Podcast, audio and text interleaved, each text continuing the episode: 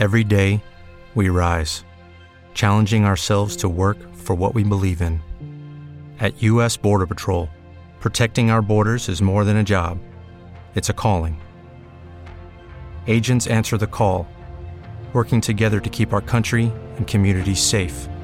If you're ready for a new mission, join U S. Border Patrol and go beyond. Learn more at c b p dot gov slash careers. Lucky Land Casino, asking people, what's the weirdest place you've gotten lucky? Lucky? In line at the deli, I guess? Aha, in my dentist's office. More than once, actually. Do I have to say? Yes, you do. In the car, before my kids' P T A meeting. Really? Yes. Excuse me, what's the weirdest place you've gotten lucky? I never win and tell. Well, there you have it. You can get lucky anywhere, playing at Lucky Land Slots dot com. Play for free right now. Are you feeling lucky? No purchase necessary. Void where prohibited by law. eighteen plus. Terms and conditions apply. See website for details.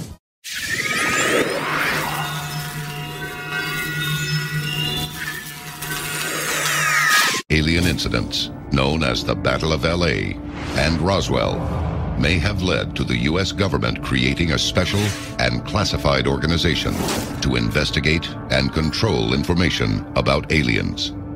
The alleged clandestine twelve-member group is known simply as the Majestic twelve. Washington, D C, nineteen forty-seven. Top secret U F O investigation agency, the Majestic twelve, has been created to combat an increasing alien threat. But who are these men? There was a general feeling that whatever U F Os were, strange, spooky, weird, odd, the subject of science fiction movies, somehow people on the inside knew exactly what they were, people inside the United States government. After the P R fallout of the mishandled Roswell incident, it was obvious to many Air Force insiders that an elite, hand-picked team needed to be created to control and monitor the increasing U F O phenomena twenty-four seven. The man allegedly chosen to oversee Majestic twelve is James Forrestal, U S. Secretary of Defense. Forrestal is the man behind the scenes. But who can be trusted to run Majestic operations on the ground? One name catches Forrestal's eye, Vannevar Bush. He is the first scientific advisor to the president and a key figure behind the Manhattan Project, codename for the world's first atomic bomb. Majestic twelve's first priority is to limit the public's knowledge and exposure to U F Os.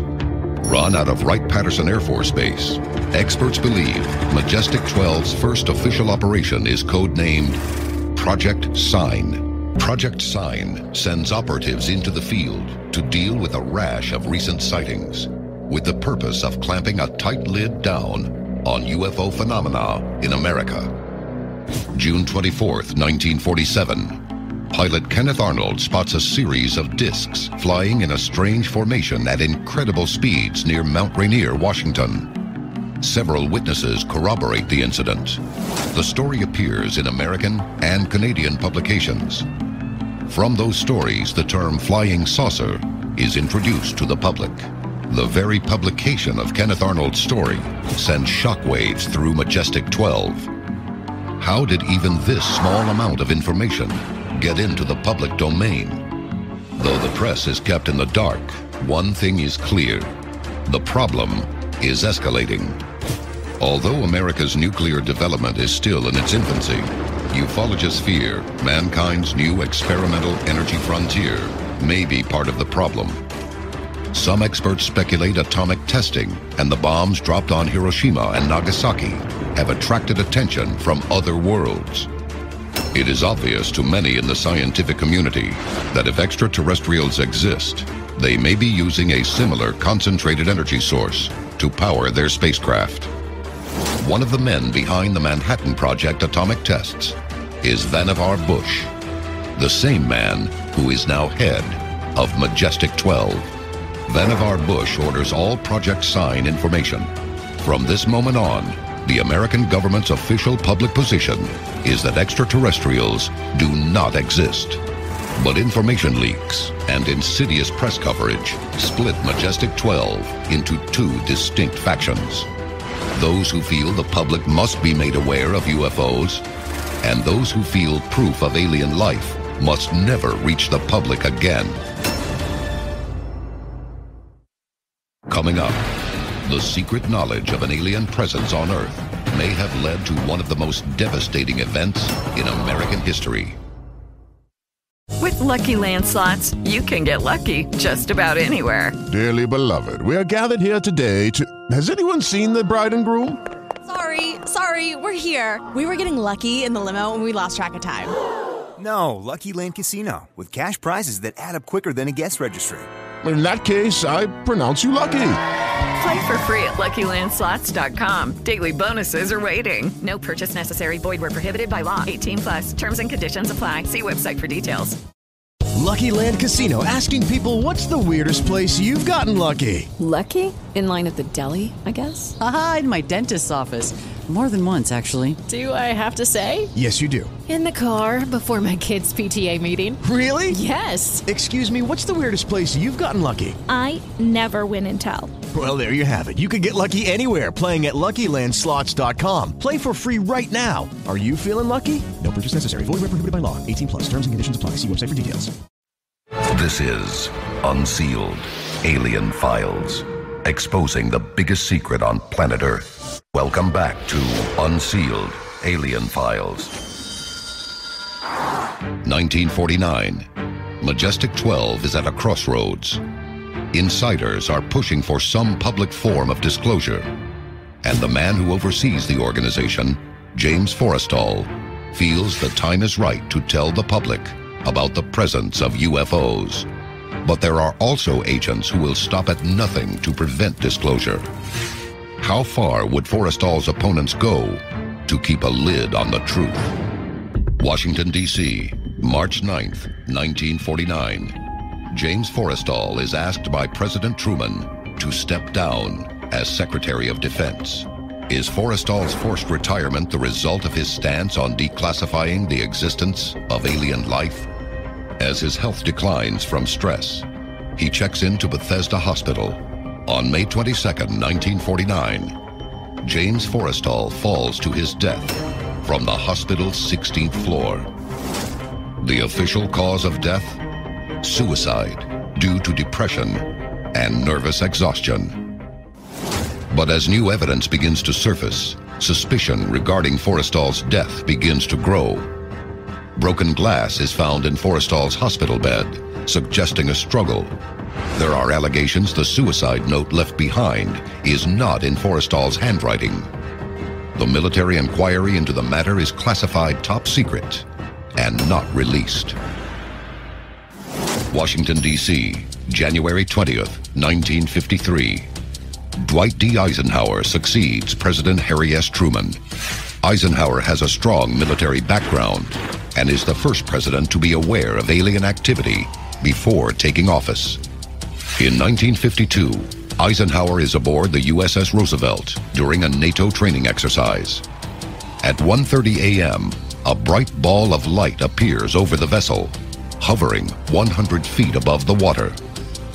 Eisenhower and several others watch the U F O for over twenty minutes before it speeds off into the night sky. Upon taking office, Eisenhower digs deeper into rumors of unexplained phenomena. He becomes aware of Majestic twelve and demands to know the full extent of the alien threat. But Majestic twelve rejects the idea of letting anyone, including the president, into their inner circle. The president responds by sending a team to confront Majestic twelve on his behalf. An anonymous witness to these events recently attended the citizens' hearing in Washington, D C on U F O phenomena and the government.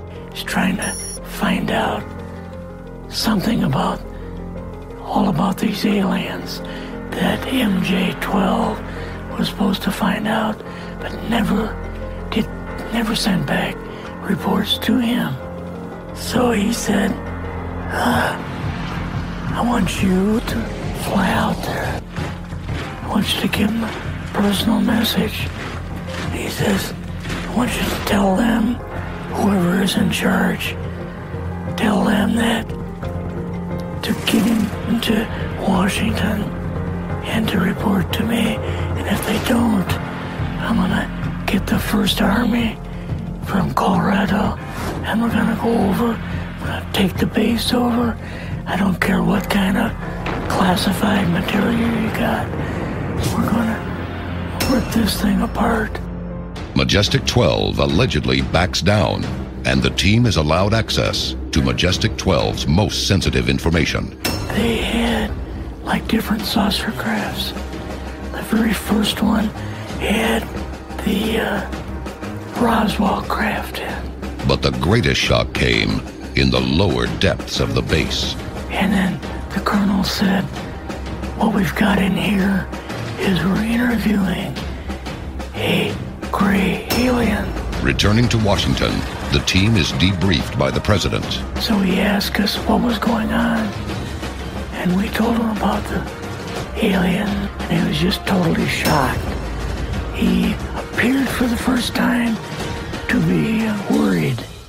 The president had sent a message to Majestic twelve, but our anonymous field agent also received a message in return.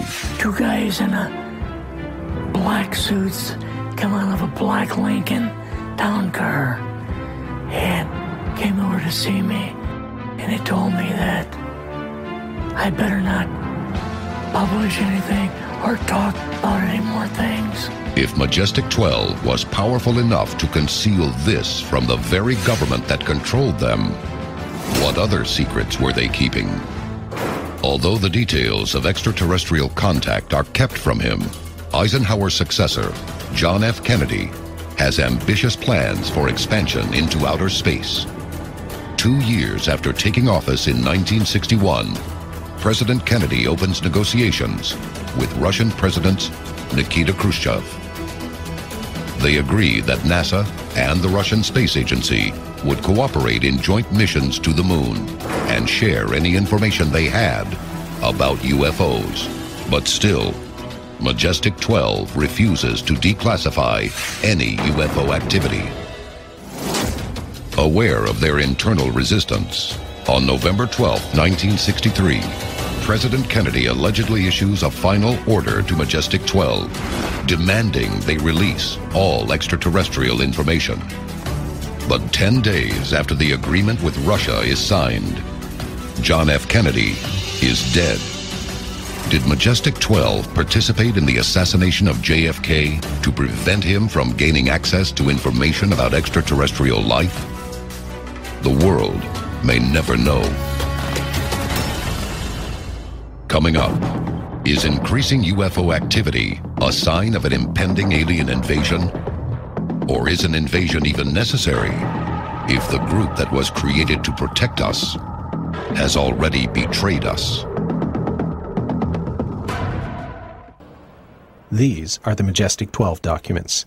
They describe the establishment of a super-secret U S government organization in nineteen forty-seven to deal with an alien spacecraft that allegedly crashed near Roswell, New Mexico. If genuine, they are the most important government documents ever leaked to the public. The question, however, that has dogged the documents from the first day they were released to the public in nineteen eighty-seven is whether or not they are authentic. To answer that question, I traveled to Aztec, a town in northern New Mexico. Like most small towns, Aztec has a main street, but that's not what it's famous for. In nineteen forty-eight, a flying saucer allegedly crashed just outside of town, and with the story of a crashed flying saucer has come the pop culture trappings of modern ufology, a museum, and a U F O symposium. Like any conference, a U F O symposium is a beehive of volunteer activity. They're also a lot of fun.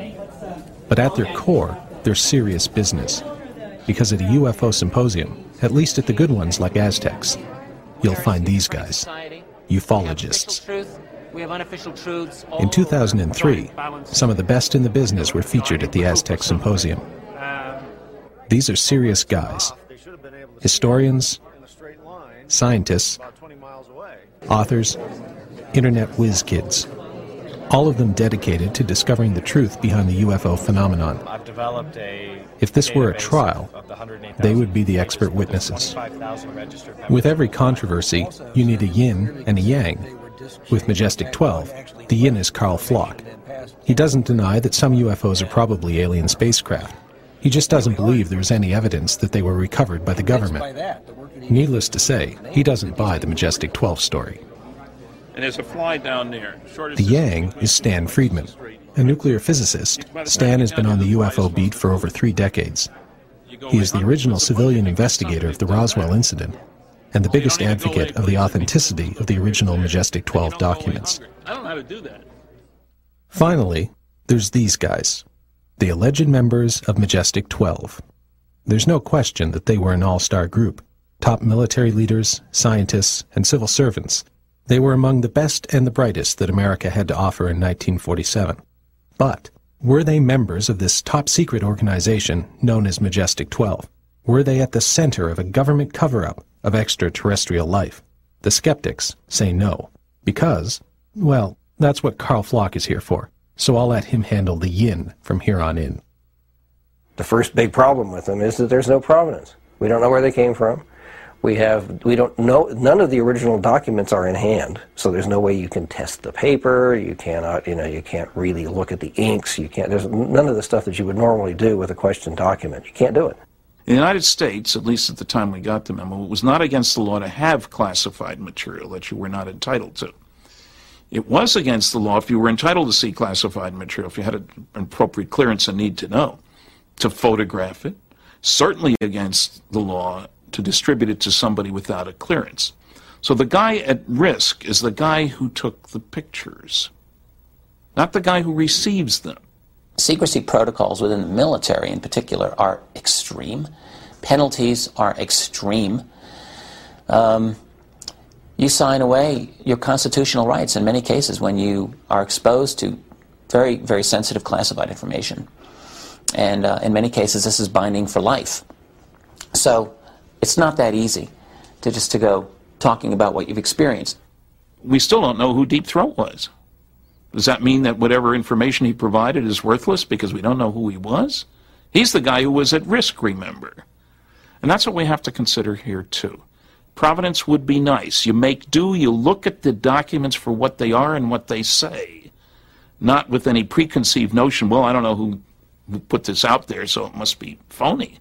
That's nonsense. That's not reasoning. If you feel your life or liberty is in danger by, by releasing these documents, of course you're going to want to remain anonymous. It's an unfortunate situation that we can't um, verify all these things. But guess what? That is life. That's life within the field of U F Os. And the reason is because this is a, a problem pertaining to national security. In other words, this is not just a normal scientific topic on, as people like to say, a level playing field. There is no level playing field here. This is like a huge jigsaw puzzle. More than half the pieces have been taken out intentionally, fake pieces put in sometimes, and it's very difficult. It's very difficult to wend your way through this.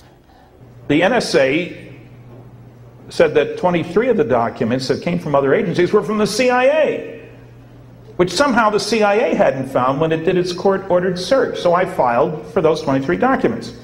After two years, I got nine. These were, as John described to you this morning, press abstracts of Eastern European newspaper articles about flying saucers, which the Russians had the day they were published. Their own fourteen documents they withheld. I appealed.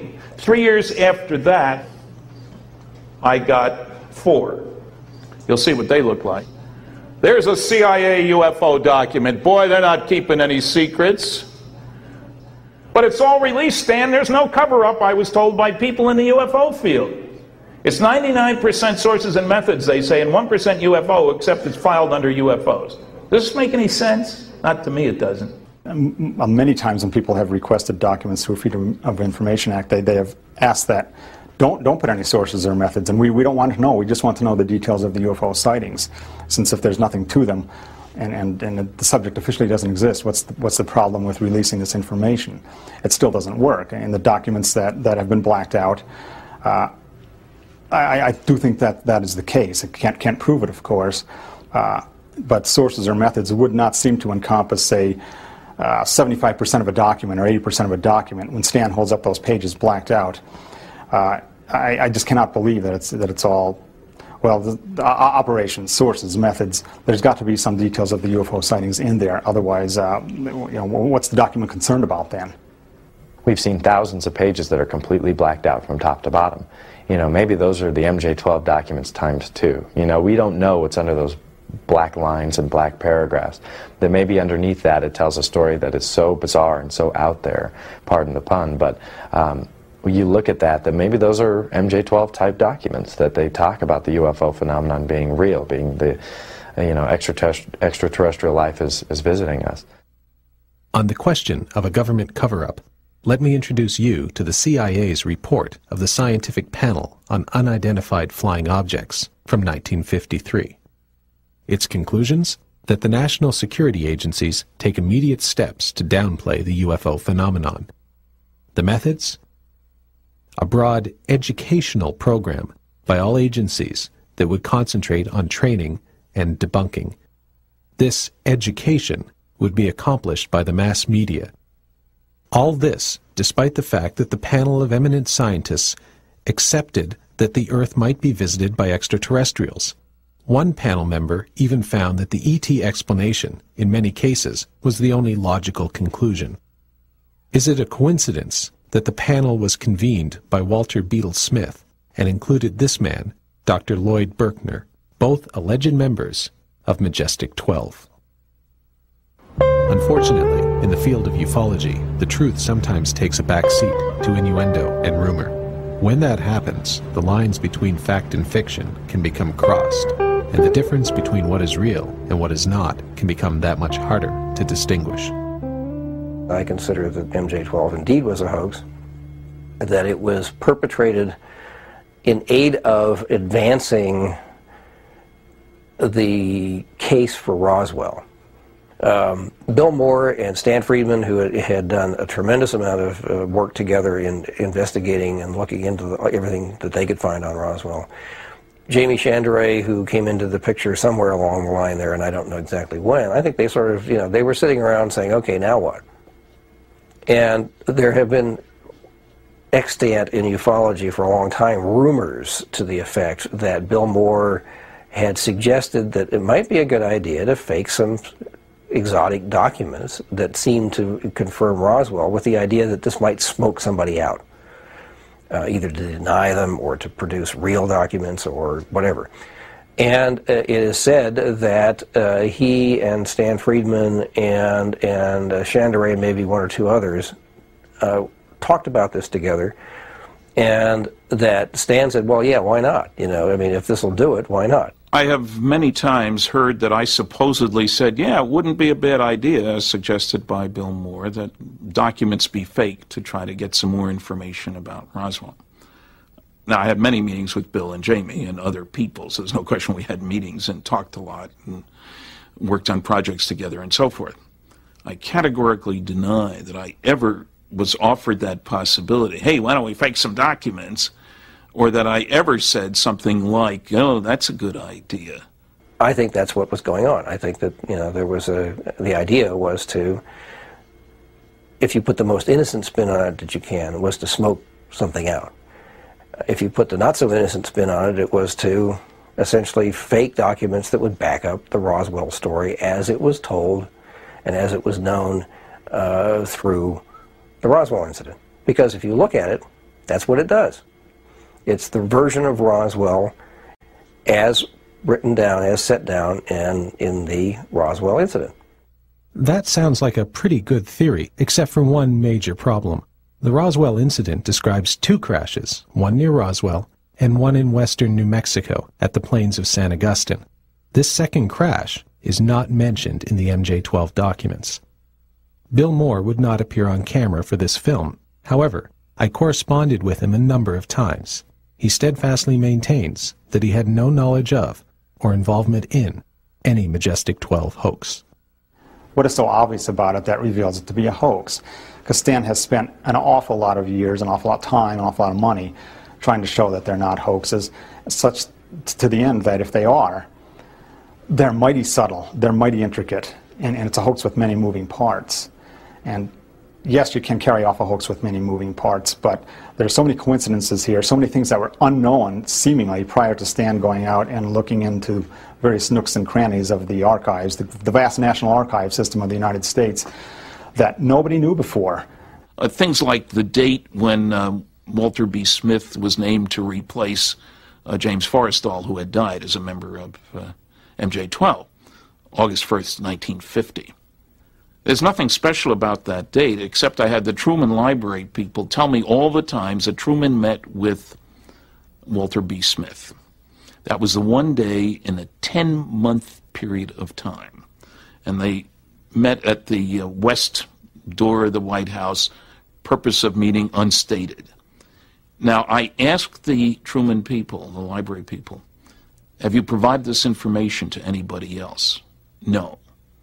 How could somebody get that date right? Stanton Friedman has, has doggedly researched this issue, in my opinion, and has done an outstanding job in showing that the arguments of, the, of those debunkers of these documents are really not all that good, and they don't, they don't hold up um, when you analyze them carefully. Okay, here's the top of page two. Briefing officer, Admiral Roscoe H. Hillenkoetter, M J one. Now, okay, we've just killed it according to another objection. It says admiral. He wasn't an admiral, he was a rear admiral. Military officer, very conscious of rank. Why did he use a generic title? A lot of people don't understand that you use the term general in common usage in the military to mean a brigadier general, major general, lieutenant general, four-star general. You use the word admiral to be vice, rear, and full admiral. Colonel to be colonel and lieutenant colonel. Now, they don't sign anything that way, but they're addressed that way. They can answer the phone saying Colonel Jones, even if they're only a lieutenant colonel. There, there's a casual use of rank for various officers that are listed in there. They talk to refer to a general instead of a lieutenant general. They refer to an admiral instead of a rear, calling him a rear admiral, which he was at the time, and so on. And the, the group of twelve was a mix of military and civilian personnel. Okay, they're all put in a single list. There's no particular protocol listing, and uh, you know, in other words, with the highest-ranking people first, and then going down the line. And to me, that's suspicious. A bigger problem, to my mind, is is that the civilians and the military are all listed together in a single list. In documents like this that I have worked with, that I have created myself, and in fact, in which I have been listed, you list the civilians in one column and the, mi the military people in the other column, and you rank them in protocol order with the highest-ranking people first. So you separate them out into two separate groups. And uh, these kind of protocol questions are not trivial to people in government or particularly in the military. His point here is totally wrong. The coup de grace came when I visited the Eisenhower Library uh, recently and managed to get a number of memos written by Brigadier General Andrew J. Goodpaster, Ike's staff secretary. These are memos about conferences held with Ike and other people, the head of the C I A, the Secretary of State, mixed bag, mixed civilian and military. At the top, he lists all the attendees, the civilians, and they're not, they're mixed in together. They're not all civilian and then all military. It's just some kind of random order, if you will, including General Goodpaster for himself. And General this, who was only a two-star general and three-star general. When I was at the Eisenhower Library, I was able to find out the ranks of all these guys. They've got some really good information there. He signs it Brigadier General Goodpaster. He calls himself a general, not Brigadier General, in the listing. So the fact that Admiral Hillenkoetter, who was Director of Central Intelligence when all this stuff went down in forty-seven, called himself Admiral, both as the briefing officer and as a member of the group, does not invalidate it at all. And I asked two different Eisenhower Library archivists, what about this generic, that's the way they did things, he said. There's nothing strange about that, that's the way it was. Circumstantial evidence is important in determining the authenticity of the M J twelve documents. That's not enough for the skeptics, however, who won't believe in flying saucers until one actually lands on the White House lawn. What they want are actual documents from actual archives that reference Majestic twelve. And even if you find those documents, that might not be enough. There is one document, however, which we were able to get our hot little hands on, uh, an original, essentially original carbon copy of the uh, Cutler, so-called Cutler Twining document. Uh, it does mention M J twelve slash S S P, which we assume stands for a Special Study Group. And that's a document that we can hold on to that says M J twelve. Okay, the Cutler Twining memo is of the of the original uh, M J twelve documents is the only really original document. Uh, this one uh, was found by, oddly enough, Bill Moore and Jamie Shandera at the U S National Archives when they were there going through a set of recently declassified Air Force documents. The reason they went to Washington is that I had been in touch when I made a visit to attend a technical seminar on food irradiation. Gave a paper in Washington in like March, and I checked in with the National Archives, which I always do, and Ed Reese told me, the archivist that we'd been dealing with for years, uh, that they were working on classification review of an Air Force headquarters file, entry two sixty-seven, headquarters intelligence stuff. Wow. Several times in the next few months, we got, Bill and Jamie got strange postcards that seemed to point toward going to Washington, D C. The return address was Post Office Box one eighty-nine, Addis Ababa, Ethiopia, and it was mailed from New Zealand, none of which made any sense. So Bill and Jamie went off to Washington. They found another document, a memo from Bobby Cutler, Robert Cutler, to Uh, General Nathan Twining, one of the members of M J twelve. Only after they found the Cutler-Twining memo and asked Ed Reese to copy it, make a Xerox copy of it, that they realized it was box one eighty-nine, which had been mentioned on these postcards. That's the box it was in. It was like somebody was trying to give them a clue. And I should point out that that box was first handled two weeks after the death of the last member of M J twelve. Hardly a coincidence. He'd been the last surviving member for two years, Doctor Hunsaker. His obituary was in the New York Times on September the twelfth, died on September tenth, nineteen eighty-four. The box was first handled two weeks later. And it sounds like the motion was in progress, in other words. I couldn't get the archives. They said they couldn't tell me. I asked the names of the people who handled that box. They gave me an accounting. It was first handled on this date, then handled again before it was served to the public, and Bill and Jamie were the public the following July. They would never tell me the names of the people I asked specifically, and they said they couldn't do that. Without in, you know, putting myself in the position of being indicted uh, by a federal prosecutor, I can tell you that I know that it's possible to take things in that you're not supposed to take in and take them back out again uh, without anyone ever being aware of it. Um, it may be different today in the current atmosphere, but back when, I actually conducted an experiment. I took something in with me, and it was never picked up on. There's false logic here. With Lucky Land Slots, you can get lucky just about anywhere. Dearly beloved, we are gathered here today to... Has anyone seen the bride and groom? Sorry, sorry, we're here. We were getting lucky in the limo, and we lost track of time. No, Lucky Land Casino, with cash prizes that add up quicker than a guest registry. In that case, I pronounce you lucky. Play for free at Lucky Land Slots dot com. Daily bonuses are waiting. No purchase necessary. Void where prohibited by law. eighteen plus. Terms and conditions apply. See website for details. Lucky Land Casino, asking people, what's the weirdest place you've gotten lucky? Lucky? In line at the deli, I guess? Aha, in my dentist's office. More than once, actually. Do I have to say? Yes, you do. In the car before my kids' P T A meeting. Really? Yes. Excuse me, what's the weirdest place you've gotten lucky? I never win and tell. Well, there you have it. You can get lucky anywhere, playing at Lucky Land Slots dot com. Play for free right now. Are you feeling lucky? No purchase necessary. Void where prohibited by law. eighteen plus. Terms and conditions apply. See website for details. That it could have been done means it was done? They spent an awful lot of time. Why would they have to go to Washington to come up with the document, get it in the mail just as the roll of film came in the mail? If they faked it, why would they use a strange security marking, top secret, restricted?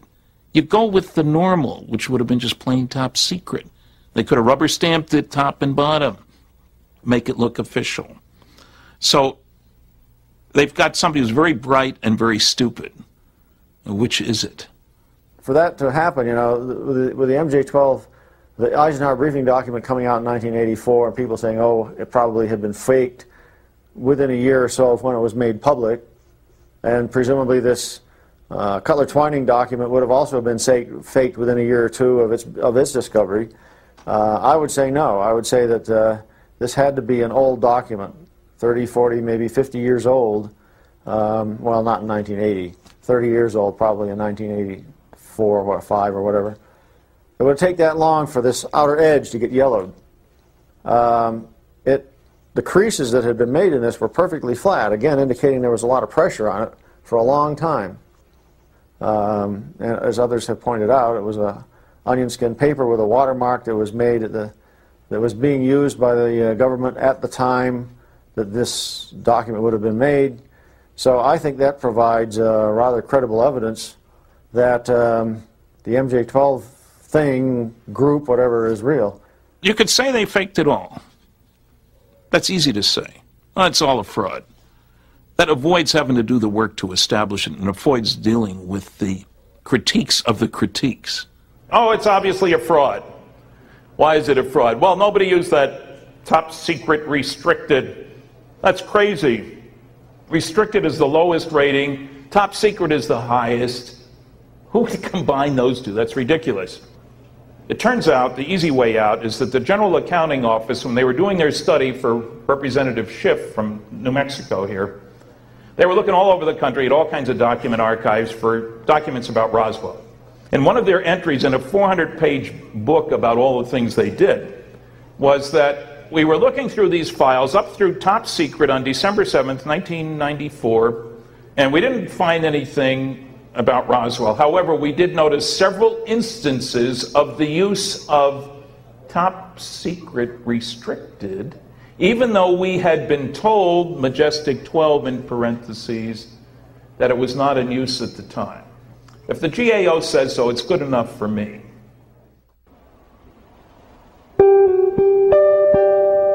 The problem with investigating the U F O phenomenon is that just when you think you've made it to the top of the proverbial hill, and you can see your destination, you have to turn off the road you were on and head in a new direction, to a place you never would have expected.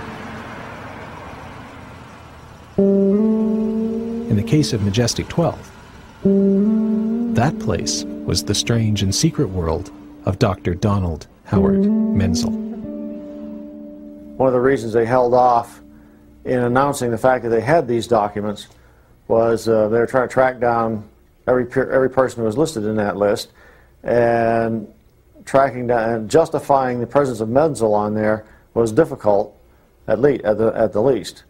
Uh, Menzel uh, was a you know the leading skeptic uh, of flying saucers back in the fifties and sixties, and I mean, and vehemently skeptical in a way that I've never been able to understand. I mean, absolutely irrationally skeptical. That gave us pause. How could Menzel be a part of this group? Obviously, this is a joke.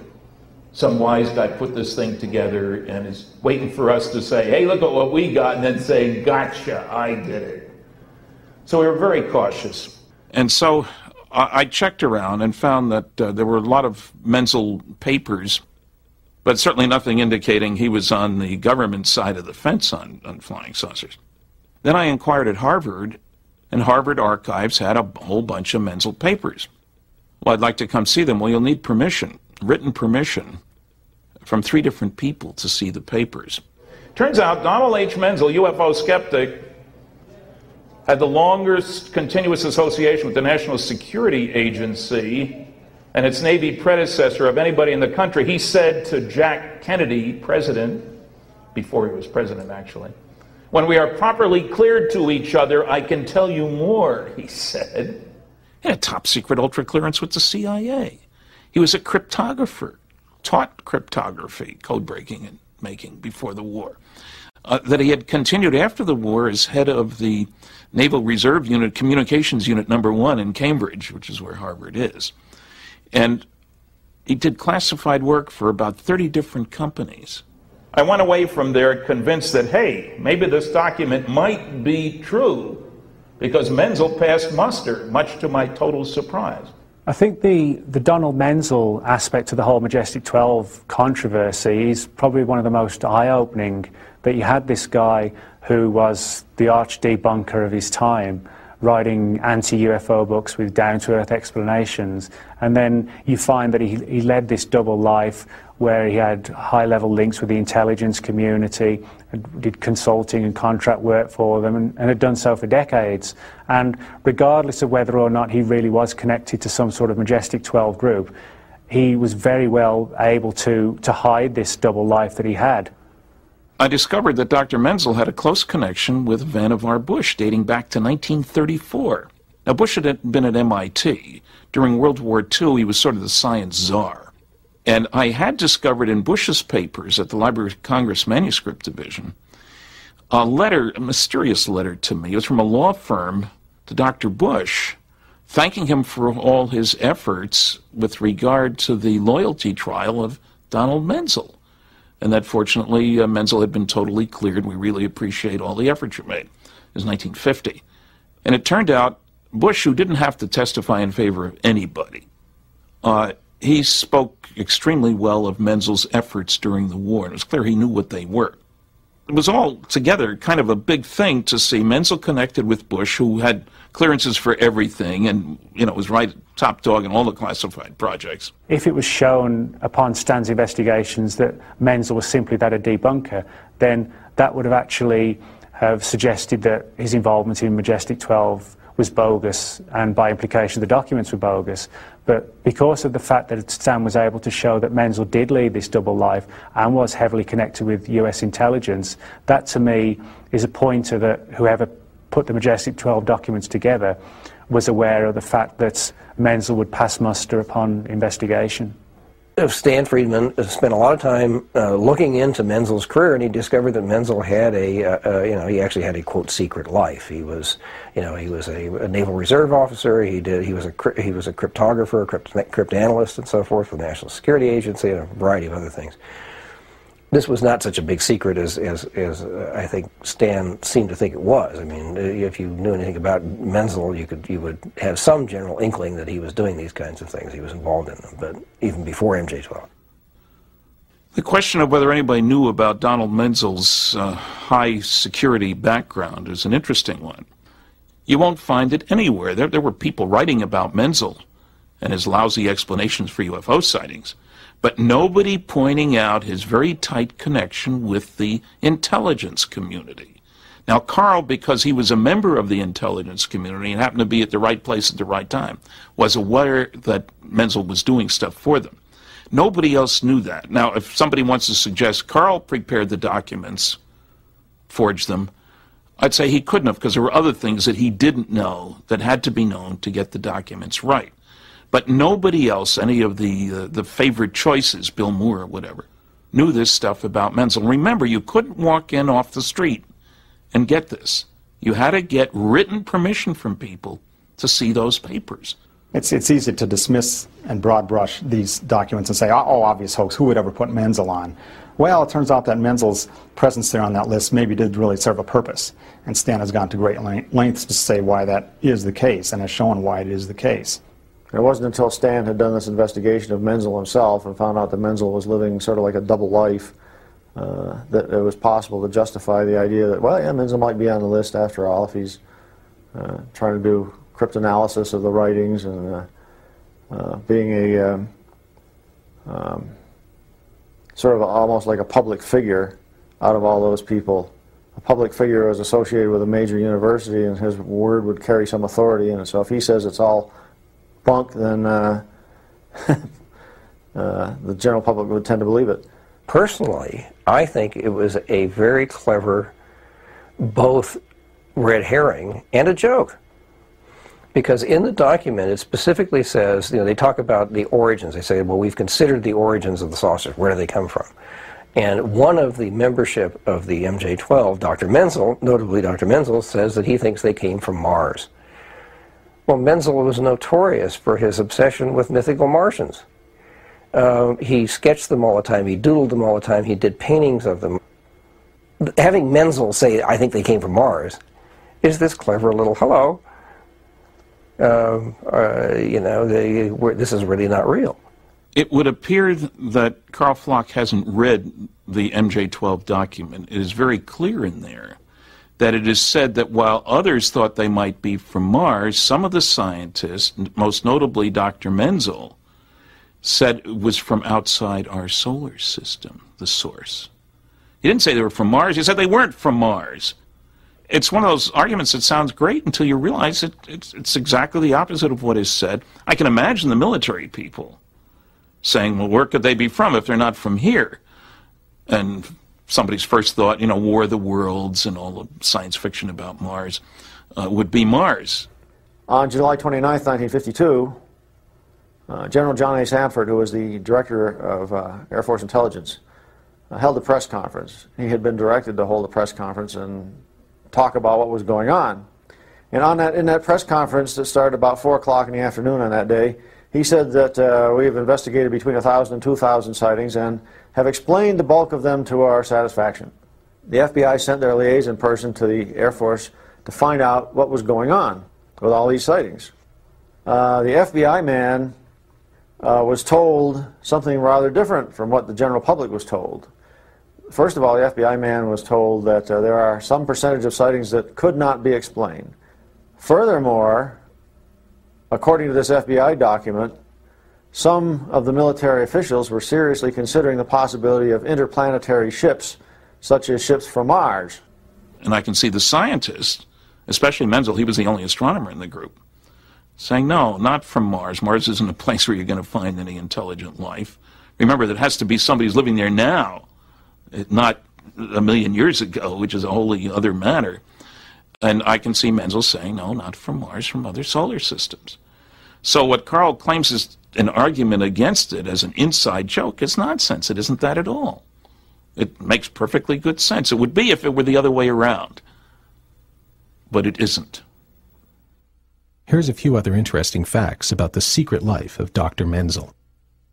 He knew and corresponded with Admiral Roscoe Hillenkoetter. In nineteen sixty-three, Menzel sent him a copy of his anti-U F O book and asked Hillenkoetter what he thought of it.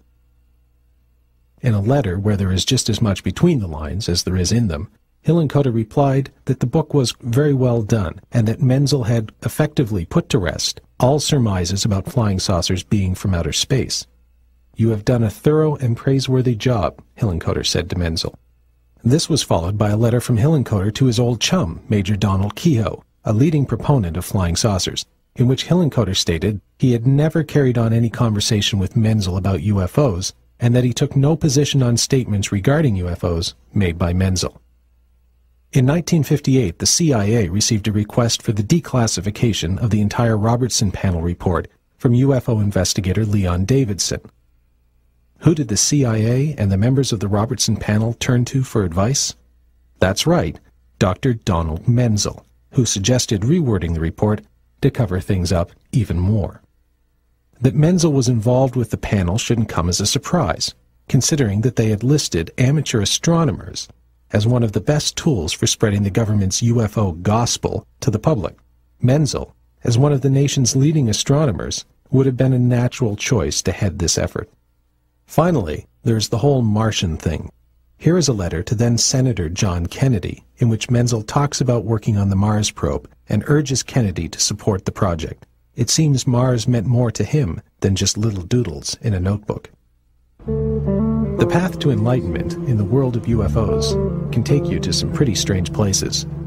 So it was that I ended up one day at an abandoned radar base in El Vado, northern New Mexico, with U F O researcher Scott Ramsey, where I would discover the relationship between truth and fiction and the U F O phenomenon for myself.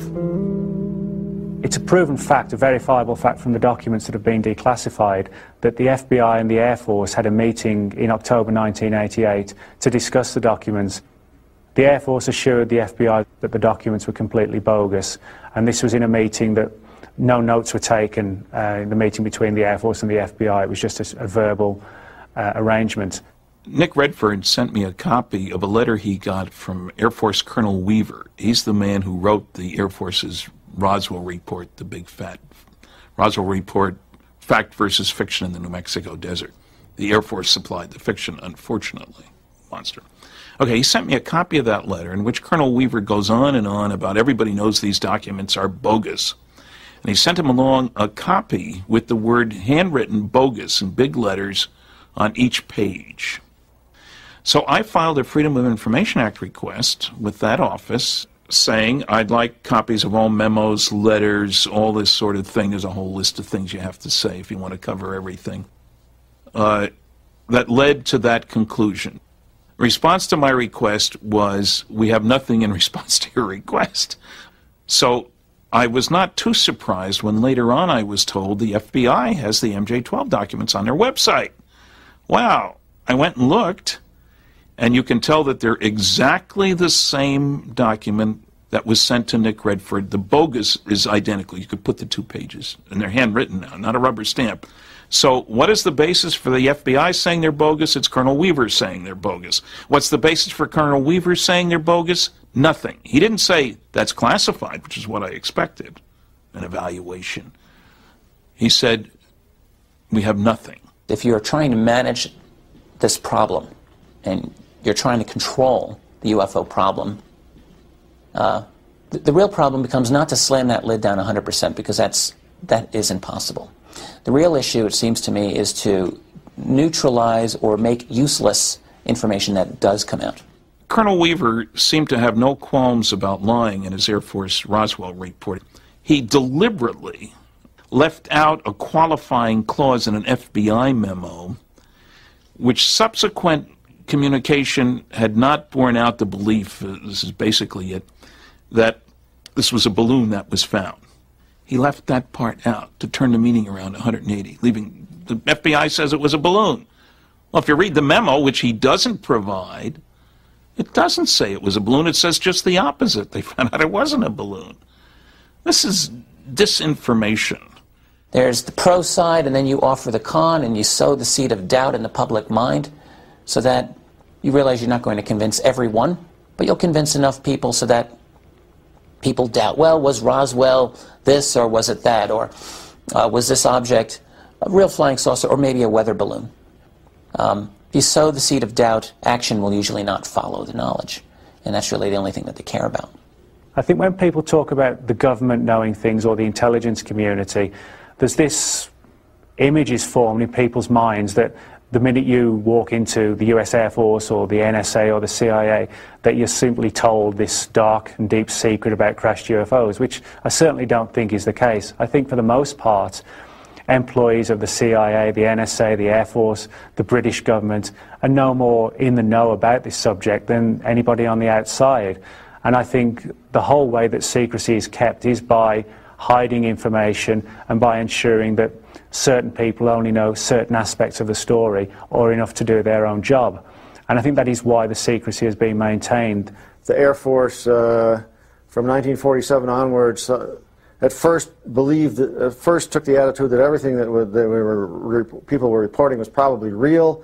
Turns up in the uh, Twining, uh, uh, General Twining's letter in September of nineteen forty-seven saying that the things that are being seen are real and not visionary or fictitious, and yet by nineteen forty-nine, nineteen fifty, uh, the Project Grudge and Project Blue Book people um, were trying to sweep everything under the rug, saying it was all misidentifications, hoaxes, or delusions. Uh, I believe that was a result of um, uh, General, when General Vandenberg rejected the so-called estimate of the situation. Uh, in the estimate of the situation written in the summer of nineteen forty-eight, um, Air Force Intelligence at uh, Wright-Patterson Air Force Base, it concluded that these flying saucers were real interplanetary, and we've been told, and the only reference that we have on this, Captain Ed Ruppelt's book, the report on unidentified flying objects, he says that uh, Vandenberg rejected the um, estimate of the situation, thereby setting a policy that E T was not acceptable ex acceptable explanation for U F O sightings. Everybody has to look at why they're doing this. You know, not necessarily the evidence, not necessarily the stories, but why are they doing this? you know, you've got fifty years of blacked out documents of stories being changed, like the Roswell incident four times, and you've got manuals that, that come out that are reporting these things, and they're just trying to lie to you and say since, you know, the late sixties they haven't reported these U F Os, yet both military and commercial pilots are reporting these things. What are you left with to decide, you know, what this phenomenon is? Is it an unidentified space object, like a comet or a meteorite or something, or a planet, you know, like they tried to explain some of the Blue Book files way? It doesn't seem plausible. The only thing that seems really plausible is this conspiracy is massive. You know, that the government is hiding this stuff for so long, and they're trying so hard to keep it from us. Um, I think the last question would be why, and that's what we all have to kind of answer for ourselves.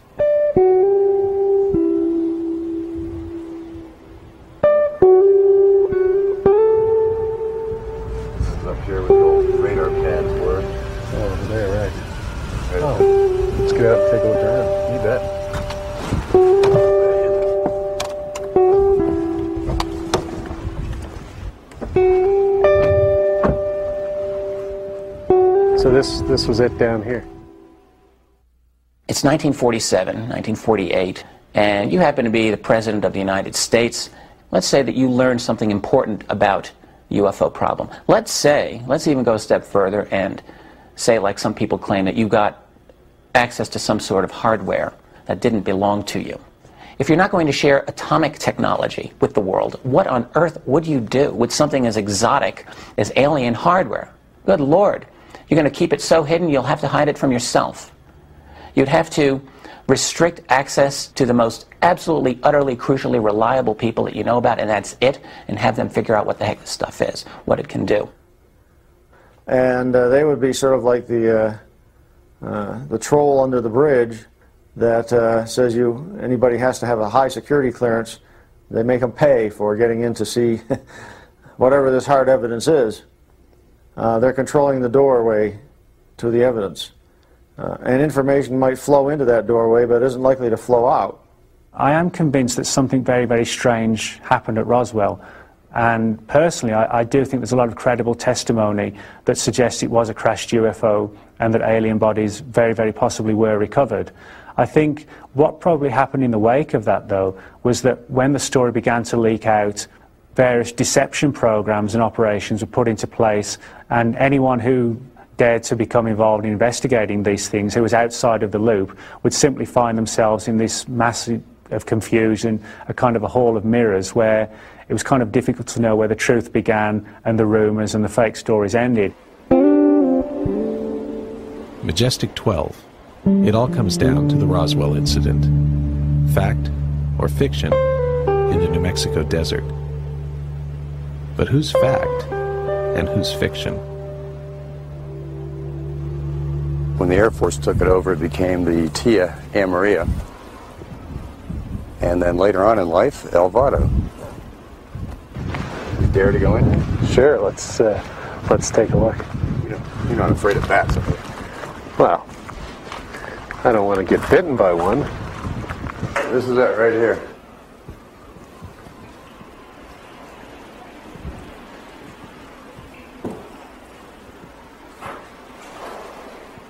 Probably won't want to go back in there. Probably not. I guarantee you don't. And so people speculate that the uh, the radar here was powerful enough to uh, interfere somehow with uh, an alien spacecraft. That's that's a theory. It might have brought it down. Mm-hmm. And they would have had similar radar stations, I assume, down by Roswell. They had one in uh, Corona. And uh, if you read the historical reports we were going through last night, they also had one down at Walker, which was Roswell. Right, right. Coincidence? Yeah, maybe, huh? Where to next? Well, let's go up and take a look at where the radar was actually put in place. Oh, okay. There's a couple of different sites up there. Okay. Then we'll head to the Officers Club. There you go. I'm hungry. I'm hungry. I'll buy you a drink. None of this proves Roswell happened, of course, or that the Majestic twelve documents are genuine. What it does show, however, is that you shouldn't always believe the skeptics, who for years, until Scott proved them wrong, maintained that the El Vado base did not exist at the time of the Roswell incident. A hall of mirrors, indeed. I think this is the real project. The manpower makes sense. The documents seem to stand up to very strong scrutiny when you start digging into what's at the archives and looking at other documents and looking at the people and all the rest of that. And so I consider these the most important documents, classified government documents, ever leaked to the public. They say that we're not alone in the universe. They say we're not the big shots in the universe. They say the government has known this since nineteen forty-seven, has had an operating group looking after things since that time. Still not convinced that, in the words of Buffalo Springfield, there's something happening here? Well, consider a memo written by this man, Canadian government engineer Wilbert Smith, who in nineteen fifty met with Doctor Robert Sarbacher, a distinguished American scientist working with the U S Department of Defense Research and Development Board. The subject of their conversation? Flying saucers. The memo, the substance of which was confirmed decades later by Sarbacher, stated that flying saucers exist, that they are classified higher than the H-bomb, and that a concentrated effort was being made by a small group, headed by Doctor Vannevar Bush, to determine their modus operandi. Was that group Majestic twelve? In my opinion, on the balance of probabilities, if not quite beyond a reasonable doubt, the answer is yes.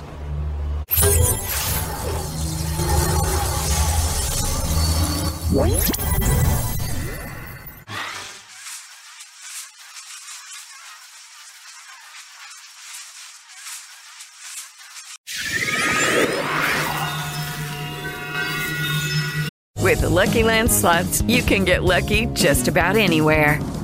This is your captain speaking. Uh, we've got clear runway and the weather's fine, but we're just going to circle up here a while and uh, get lucky. No, no, nothing like that. It's just these cash prizes add up quick. So I suggest you sit back, keep your tray table upright, and start getting lucky.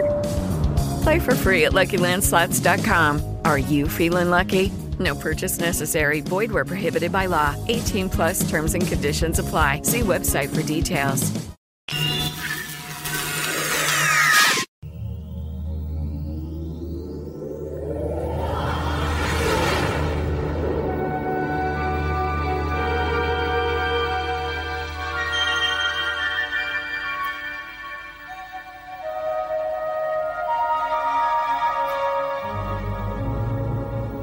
Do U F Os exist?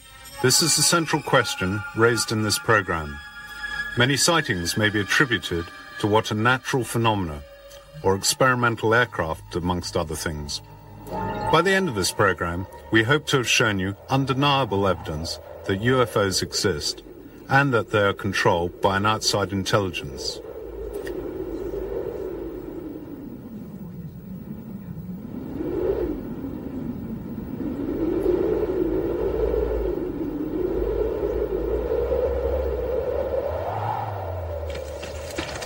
Let some witnesses speak for themselves. Giovanni Cavezio, a wine grower.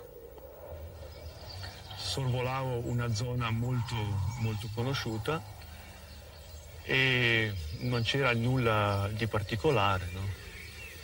Ad un tratto però eh, la I was hang gliding over an area I knew well. Tratta da qualche cosa di di di così di inconsueto, no? There was nothing special. My attention was attracted by something unusual. It was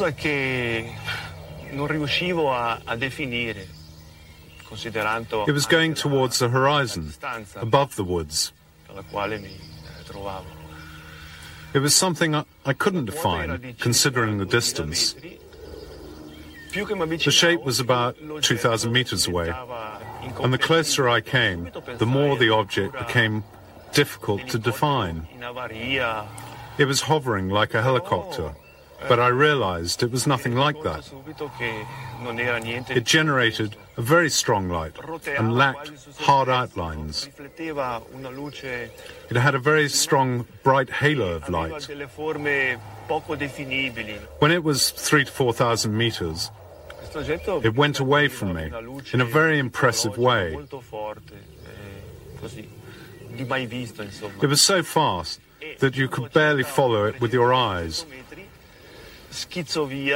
In form, it was dome-like, with three or four objects hanging from the sides. The diameter was between five and ten meters, and it was lead-coloured. Within a moment, it had disappeared over the horizon, without a sound and without a smoke trail or anything. I wanted to keep it to myself, as these sort of things are unexpected.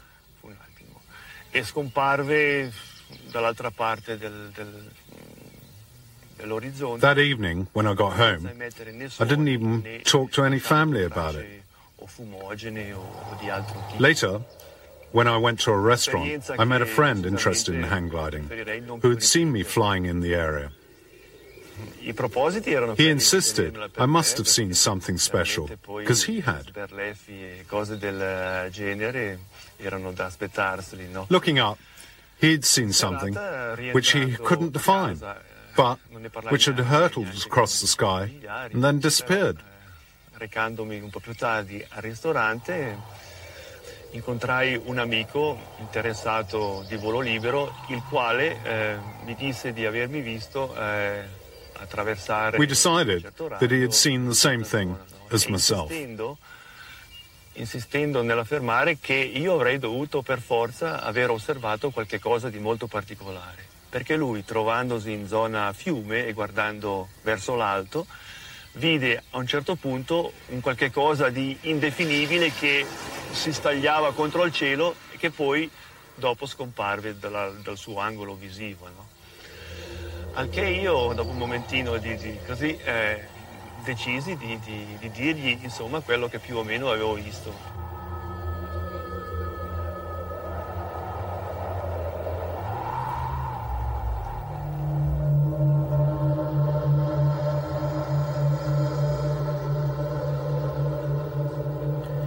In this second interview, we have the experience of another witness. She relates a similar story to many thousands of others, with a harsh halo of light, behind which a sphere or disc appears, and then disappears away at very high speed. Miriam Bizzozero, housewife. I got up to go to the toilet, and the shutters were down. I opened them. I saw a ship on the lawn. My curiosity got the better of me and looked out. I saw something suspended over the house, but I couldn't describe it. It had a white illuminated base, rounded sides with a red band on the right and a blue band on the left. Its shape was triangular. The center was a kind of pulsating band of light.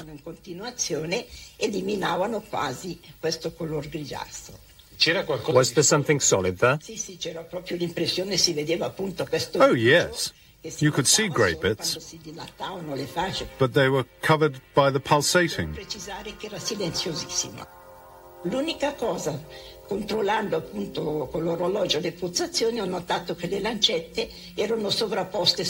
It was very quiet.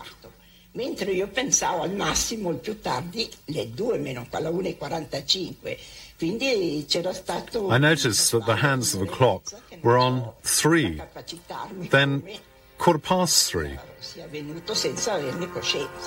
Then it was quarter to five. What happened to that lost hour and a quarter? I can't remember what happened. But the next day, my daughter-in-law's mother noticed a strange shape on my left temple.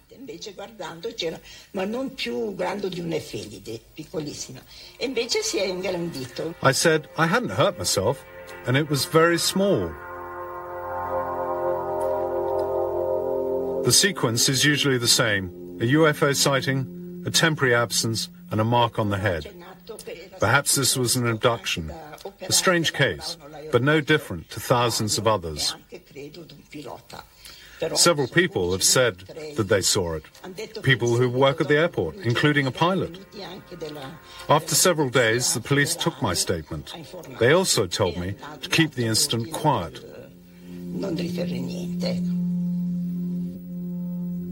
On the theme of abductions, the recent scientific studies of the medical evidence have started to confirm some of these stories.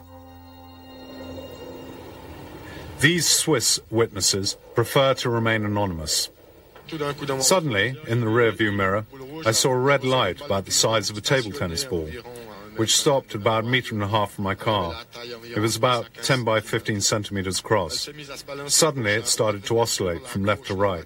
It moved from the left side of the car and then to the right. Everything was bright red, even inside the car. Then at the height of that rock, you can see up there on the right-hand side of the road, the car rose. Before I lost consciousness, I saw the little red ball flip to the back seat. Then at about thirty metres from that building up there, there was a white glow, and I found myself on the road again. This is a rare case of abduction inside the car itself. We know of others in both South America and the U S A.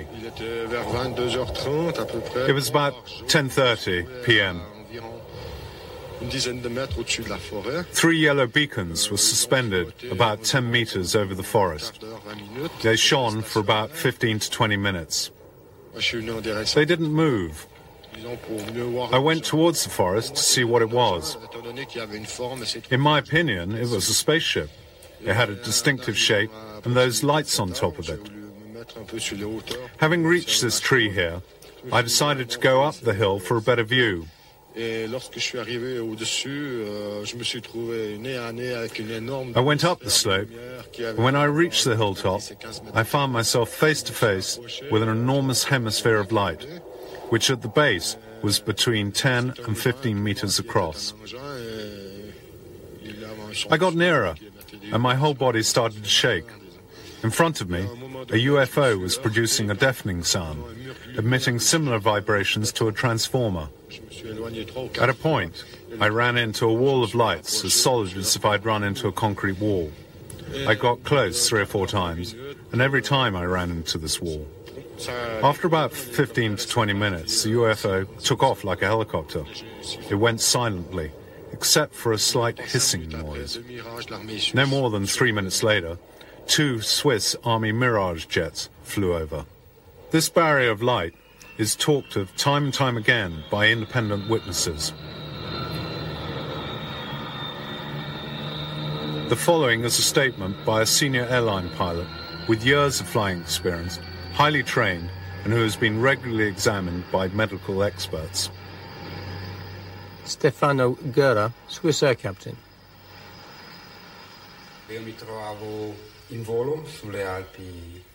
I was flying over the Alps, in the region of Biasca, at five thousand meters, when I saw a light to the north, which a few seconds later I lost from my field of vision. I didn't manage to see it again.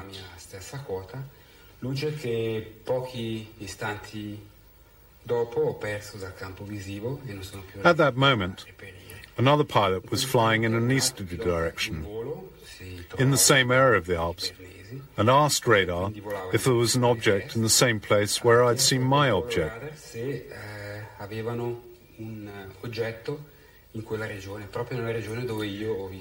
wasn't visible to radar control. The pilot said he saw a strange, unidentified form, which corresponded to the one I'd seen in my airspace.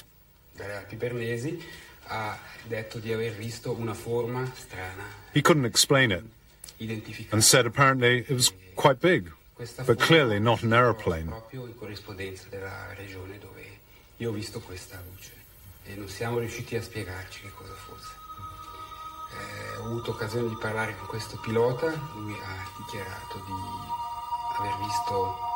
Una forma che apparentemente sembrava estremamente grande, eh, abbastanza aguzza, eh, circa tre volte di lunghezza per una volta di altezza, e appunto non era identificabile come un aeromobile, non era identificabile come né piccolo aereo né aereo di linea. Quindi non poteva. Uh, could it have been a meteorite? Trattarsi nemmeno di un meteorite. No, because meteorites move, and this one was stationary. e poi sparita di seguito. Probably the object didn't show on the ground radar at that point, because it wasn't moving like a normal airplane. It was an enormous area of white light, as big as four jumbo jets. According to both pilots, it stopped, and then went away, and was neither an aeroplane nor a meteorological phenomena. Captain Schmidt, Swissair. The radar station at Maastricht informed us that a U F O was proceeding in a northerly direction. It then turned towards us at a speed to four to five thousand kilometers an hour. Very fast indeed. Eventually it stabilized in relation to our position, to three nautical miles to our right, at forty-five degrees. That's about five kilometers from us. We put on the headphones and looked to the right, and suddenly there was uh, an immense flash in front of us. I hadn't seen anything like it. Very fast and very intense. The radio didn't give any signal. Nothing at all.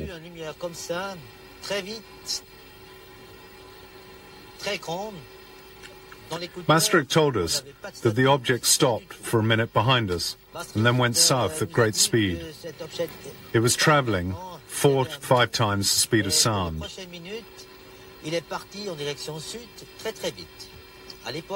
Later I read the report of the radar controller. After checking the data, he wrote the speed was double that, which means it was ten to twelve thousand kilometers an hour. It went away in a southerly direction. It returned and went away again. It was as if it was playing hide-and-seek with us. The U F O was enormous, very fast, and it was flying at ten to twelve thousand kilometers an hour. It was seen on radar and seemed to play with the airliner. Not behavior that you would expect of a military or experimental aircraft. And this is how another Swissair pilot explained his experience. Captain Peter Bircher, Swissair. Suddenly the object, which had flown with us for a while, veered, and then at top speed disappeared, turning through ninety degrees. I think that this behavior would exclude a natural explanation of the phenomenon, since the object resembled no known flying object. It was practically suspended in the air in front of us. It then went away at a high speed, veering at ninety degrees in relation to our route. No known flying object can do such a thing. Many civil pilots are reluctant to talk about their sightings of U F Os. They don't want to be ridiculed, and often they want to protect their flight crew. Military pilots are bound by official secrecy for the duration of their service. Captain Duverstal, Swissair. At first, we thought we were seeing a star, or at least we believe it to be a shooting star. But straight away I told myself that it wasn't possible because of its speed. It fell gently to the horizon and then oscillated a little to the left, and then to the right, and then left and right. It then returned to its original position. All of this in less than thirty seconds. That's far from normal. Have you spoken about this to military pilots? I've spoken to American military pilots in Alaska. They told me that they've reported many strange things in those out-of-the-way places, but that they weren't allowed to discuss these things. So you think that the military pilots know more than they can uh, tell about U F Os? Have they also observed this kind of stuff and just can't speak about it? Oh, sure, sure.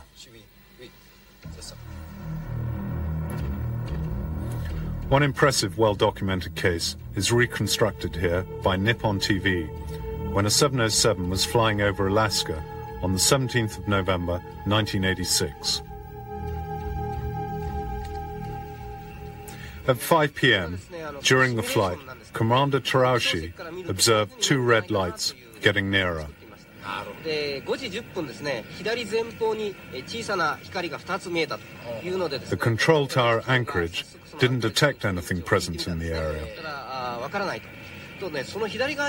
lights got nearer and nearer. The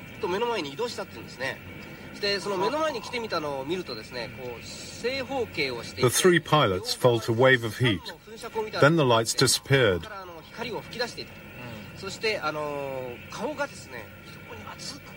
Shortly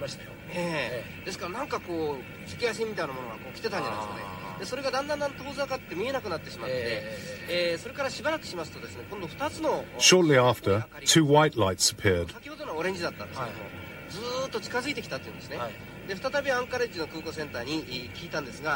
The radar screen indicated the proximity of the object, and the object began to shadow the aeroplane in the direction of Fairbanks, Alaska. Thanks to the contrast of the city lights, the crew could see the outline of the object. We couldn't believe our eyes. It was thirty to forty times bigger than a Boeing seven oh seven. We tried to shake off this object, and I veered the seven oh seven away. The control tower asked if we required the intervention of a military fighter. We replied that it would be too dangerous, as an L L airplane needed to cross our flight path. Towards six p m, the object disappeared. The sighting lasted for an hour. These are the sketches by Captain Tarashi. Both he and his crew saw an enormous U F O. It was under control, and he felt there was every possibility that it hadn't been constructed on Earth. As well as the testimonies, there are photographs and film sequences which document U F O sightings. These have been gathered from all over the world, including film shot in the skies over Mexico, taken by a group of video activists calling themselves Vigilantes, who have about one hundred members. We're a group of friends from the four corners of Mexico. We always have video cameras with us, at work, at school, so that we're always ready to film a U F O as it appears.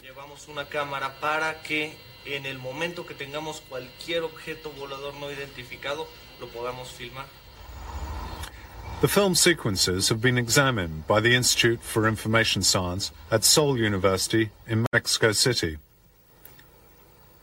They subjected the film to a battery of advanced tests.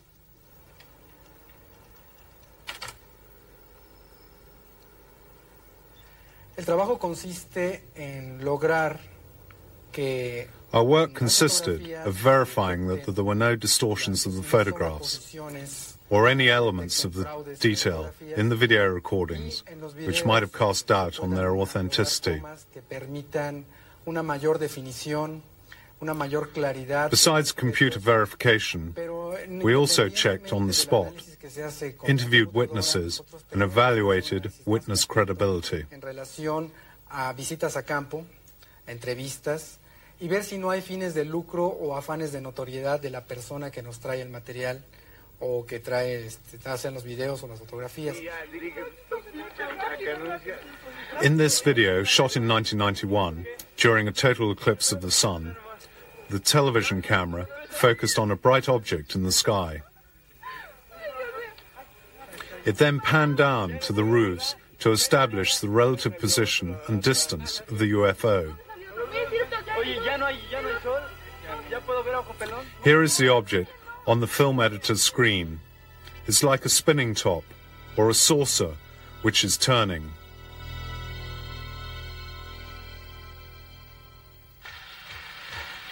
And now another U F O in the Mexican sky.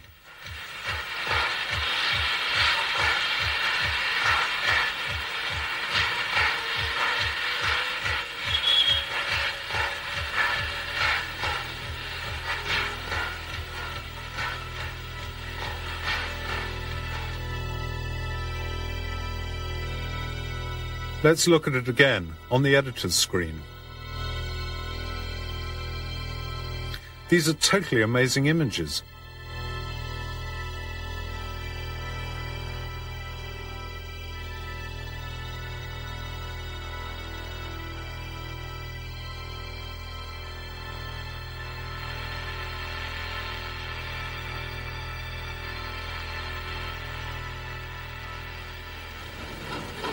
This is nineteen ninety-two.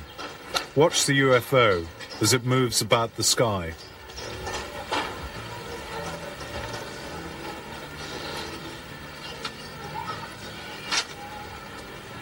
Get on.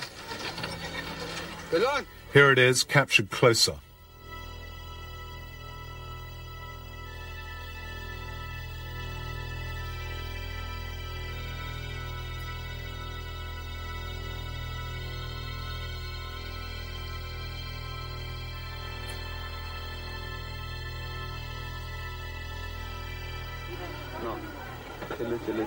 nineteen ninety-four, and another U F O.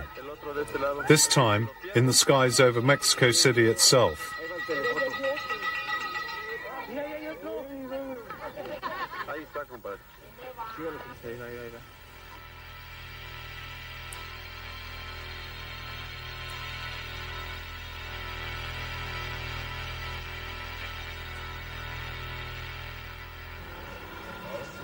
Sometimes the U F Os present themselves in formation, like this sighting in nineteen ninety-four. The question as to the authenticity of the films seems to have been answered by Professor Quezada. To be a hoax, they would have had to have falsified the film on hundreds of videos taken by the vigilantes. A very expensive conspiracy. Who could possibly gain from it?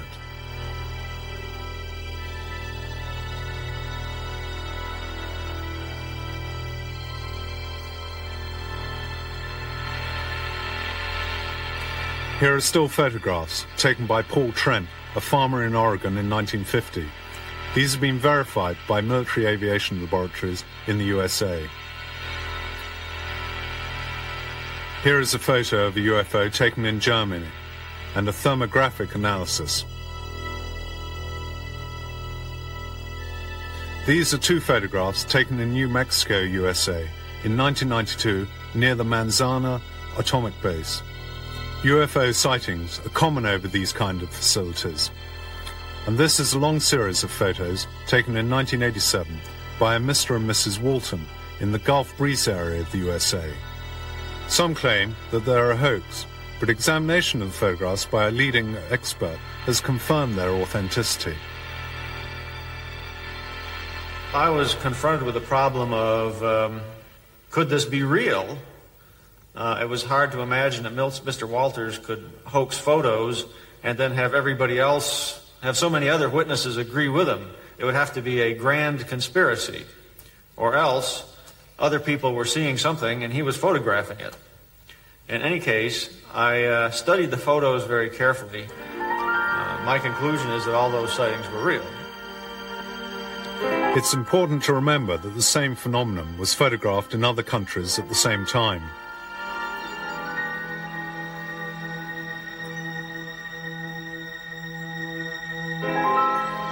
As you can see from the following examples, there are many kinds of U F Os.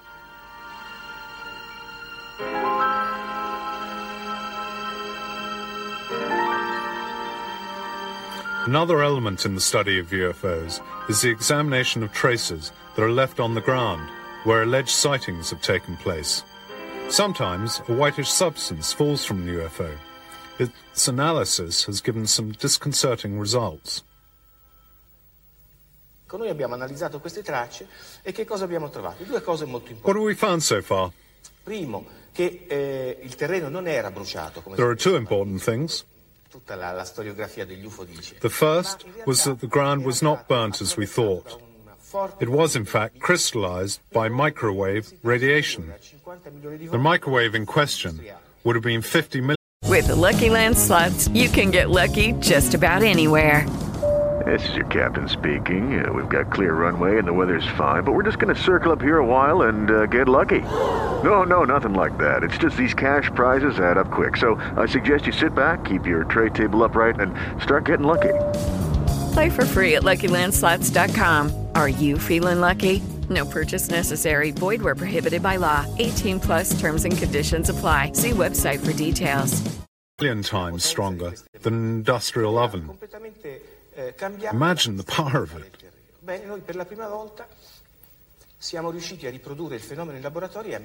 We managed to test the phenomenon in the laboratory. Galileo would have been proud of us. We demonstrated the cause of the crystallization, and nobody can say it isn't true, because we did it under laboratory conditions. We examined deposits formed on the ground by the U F Os, and these gave us some disconcerting results. In nineteen fifty-seven, a deposit from a U F O was analysed, and it was found to contain magnesium, a magnesium much heavier than anything known on Earth. It didn't have a nucleus, and it was really much heavier than our magnesium. It was definitely magnesium from space. The French, in nineteen sixty-seven, found a similar deposit, and this was also magnesium, and it was much heavier than terrestrial magnesium. I have a simple conclusion from all of this, and other evidence. I'm absolutely convinced it was of extraterrestrial origin. On this planet, we don't have the technology to make this form of magnesium. I'm convinced of this.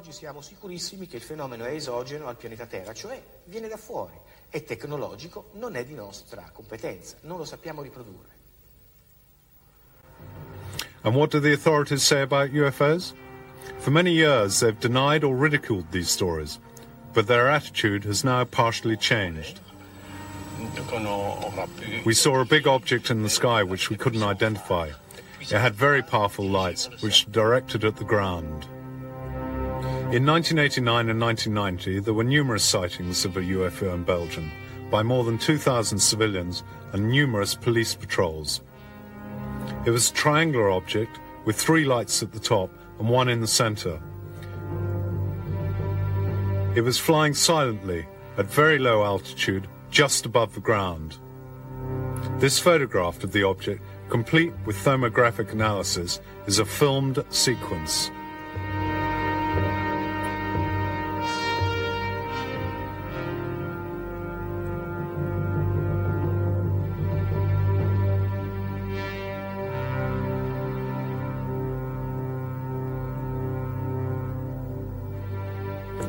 Belgian military aviation authorities have officially joined a collaborative study of the case, after ground radar revealed the presence of the object. Some jet fighters were scrambled to intercept the U F O, but without success, because the object performed some incredible maneuvers, demonstrating it was in some way guided. Was it an experimental military aircraft, like the stealth bomber? The U S government has denied this possibility. The stealth bomber is also noisy, and the question is, why would a foreign experimental plane fly at low altitude over a densely populated area? Belgian Air Force General Charles de Breuer held a press conference on the eighteenth of December nineteen eighty-nine to confirm that they had intercepted U F Os. His written report states, "There were no signs of danger. The mystery of their origin remains, but the phenomena exists. It is real." A été contacté plusieurs fois pour demander s'ils avaient des observations au radar aussi. The U F O sighted over Belgium is very similar to that sighted over Ticino by our Swiss housewife, and the U F Os filmed over Pueblo in Mexico.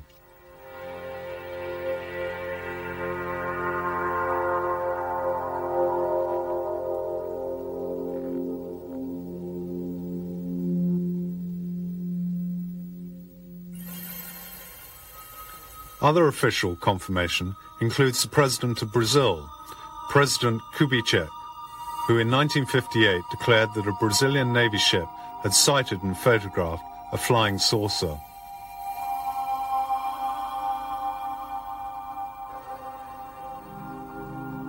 These are the documents.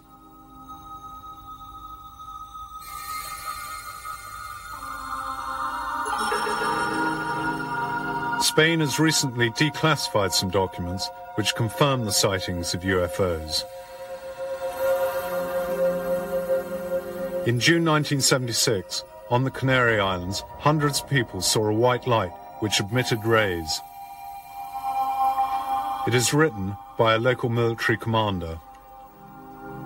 In addition, there are accounts of humanoids being seen during U F O landings.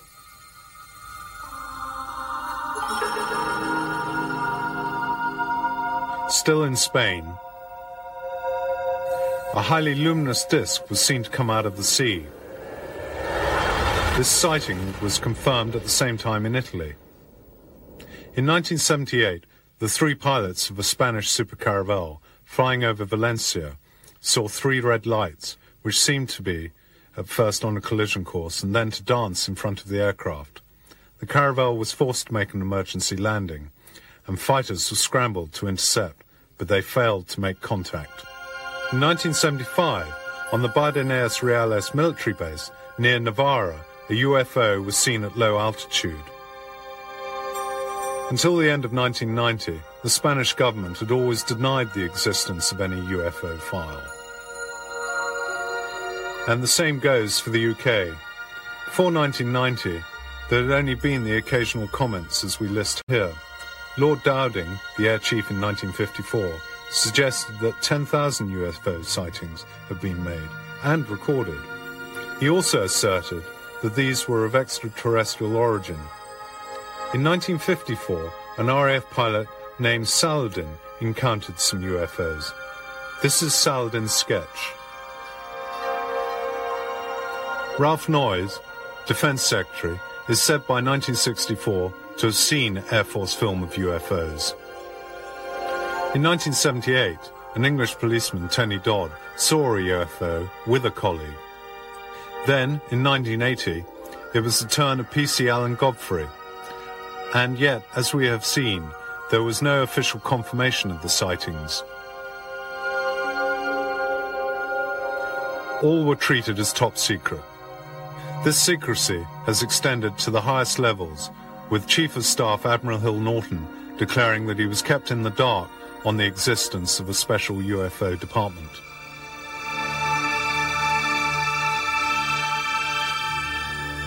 An exceptional case from Woodbridge in Suffolk involved what is believed to be a case of broken down U F O.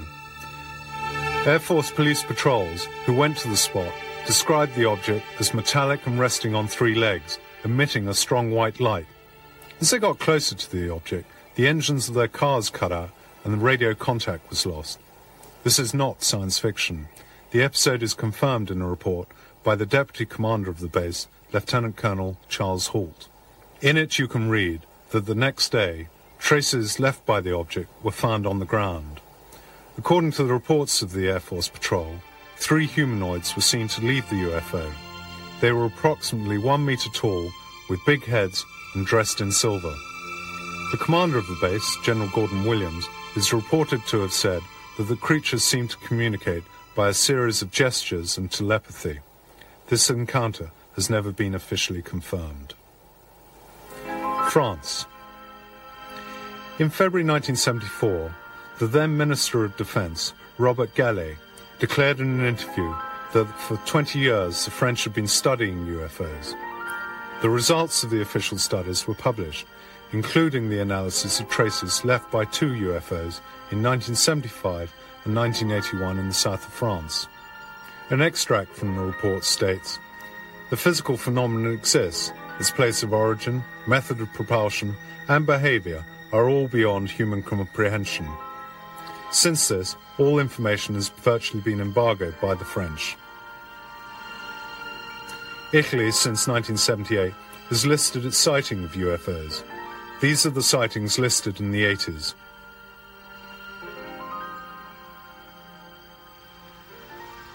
The Swiss government has often said that it pays little credence to the U F Os. But since nineteen ninety, the Federal Military Department has given free access to a map showing civilian U F O sightings. No military sightings are recorded. On this map are two reports of sightings by military radar. The first on August the second at eleven p m This U F O sighting lasted for a whole hour. It wasn't a meteorite, as it moved in a zigzag fashion. It wasn't birds because of high speed, and they ruled out aircraft.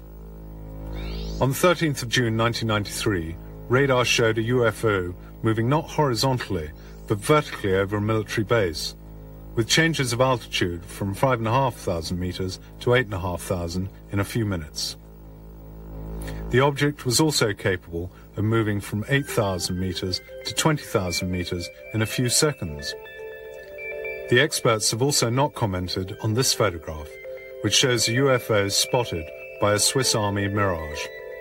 The photograph has been certified as genuine by computer analysis.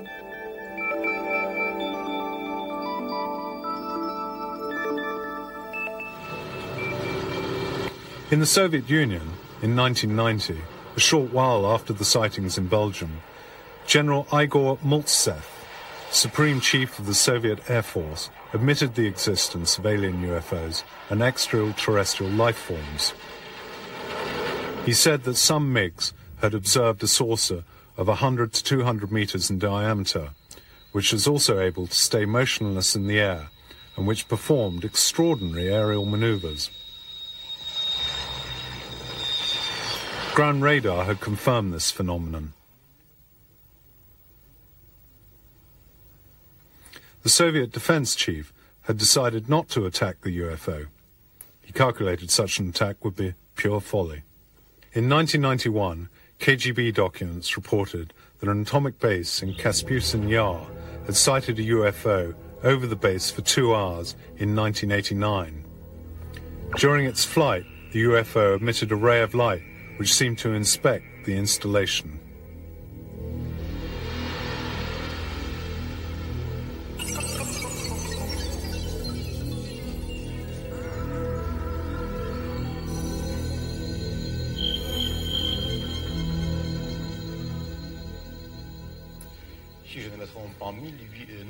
In nineteen eighty-four, a U F O was seen in Ukraine above a missile base, but no intervention was possible. After the U F O left the airspace of the base, the guidance systems for the missiles used on the base were found to be inoperative. All the systems had to be reprogrammed. U S atomic bases have experienced similar systems malfunctions after U F O appearances.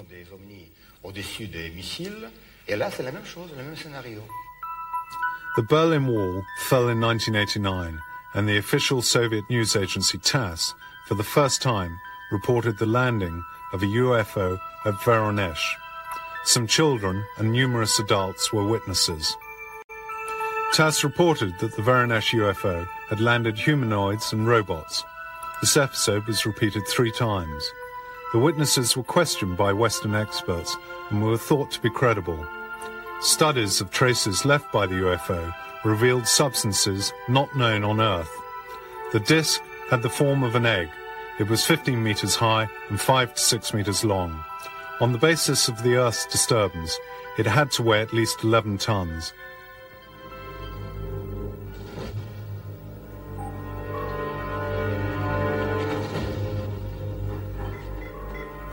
Even in the U S, U F O sightings are classified as top secret.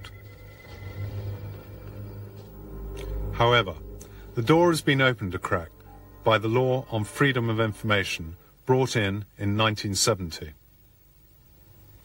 This was a law supported by President Jimmy Carter, who saw a U F O in nineteen sixty-nine when he was a state governor, as you can see from this document. The law allows access to secret documents, as long as it doesn't compromise national security. From these documents come important revelations. Some Army veterans started to tell of their experiences. These veterans faced a barrage of abuse designed to discredit them. One of these was Wendell Stevens. In nineteen forty-seven, he was transferred from the Roswell base in New Mexico, where he had studied captured enemy aircraft, to Alaska. In Alaska, his squadron was detailed to reconnoiter the area. It soon became clear to Stevens that his real mission was to photograph U F Os sighted in the region. And my crew reported seeing a disc-shaped object sitting on the ice field that rose into the air and flew away as they approached it. Now, for us to launch a B twenty-nine in Alaska, it took a field of equipment bigger than the B twenty-nine, heaters, power units, supply, uh, lubricating units, gasoline units, everything, to get one B twenty-nine airborne in, in Arctic airspace. It would take us several hours to get it ready to go. Here's an object that's sitting on the ice field with no support equipment that jumps into the air and flies away and leaves nothing behind it. Now that was, in our view, was an impossibility, because we could, there's no way we could approach anything like that. Then a, a report came in of seeing one emerge from below the water, sit on the water from surface of the water for a moment, rise into the air, and then zip off, flying away. Another one at another time was reported to have descended into the water and disappeared. None of our aircraft could do any of that. Another important case is that of the then Lieutenant Graham Bethune during a nineteen fifty-one flight from England to the U S on a C fifty-four transport. The incident was confirmed by the whole crew.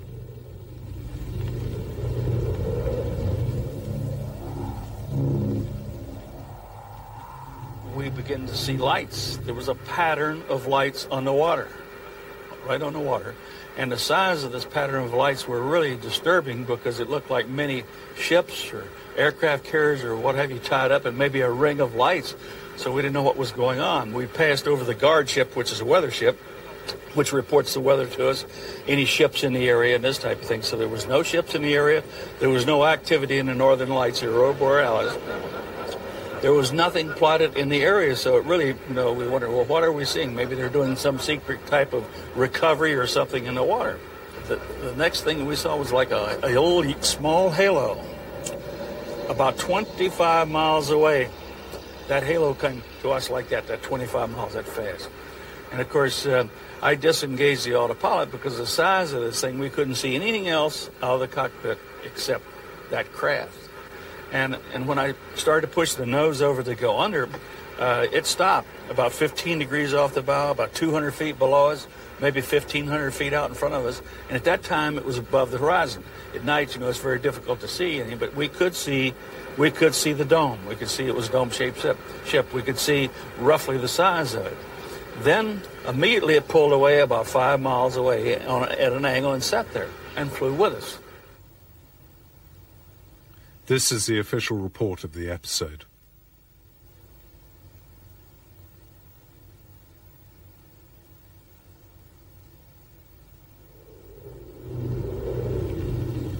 In another case, in nineteen fifty-four, Army pilot Mel Noel was part of a squadron asked to film U F Os in the skies over the U S A.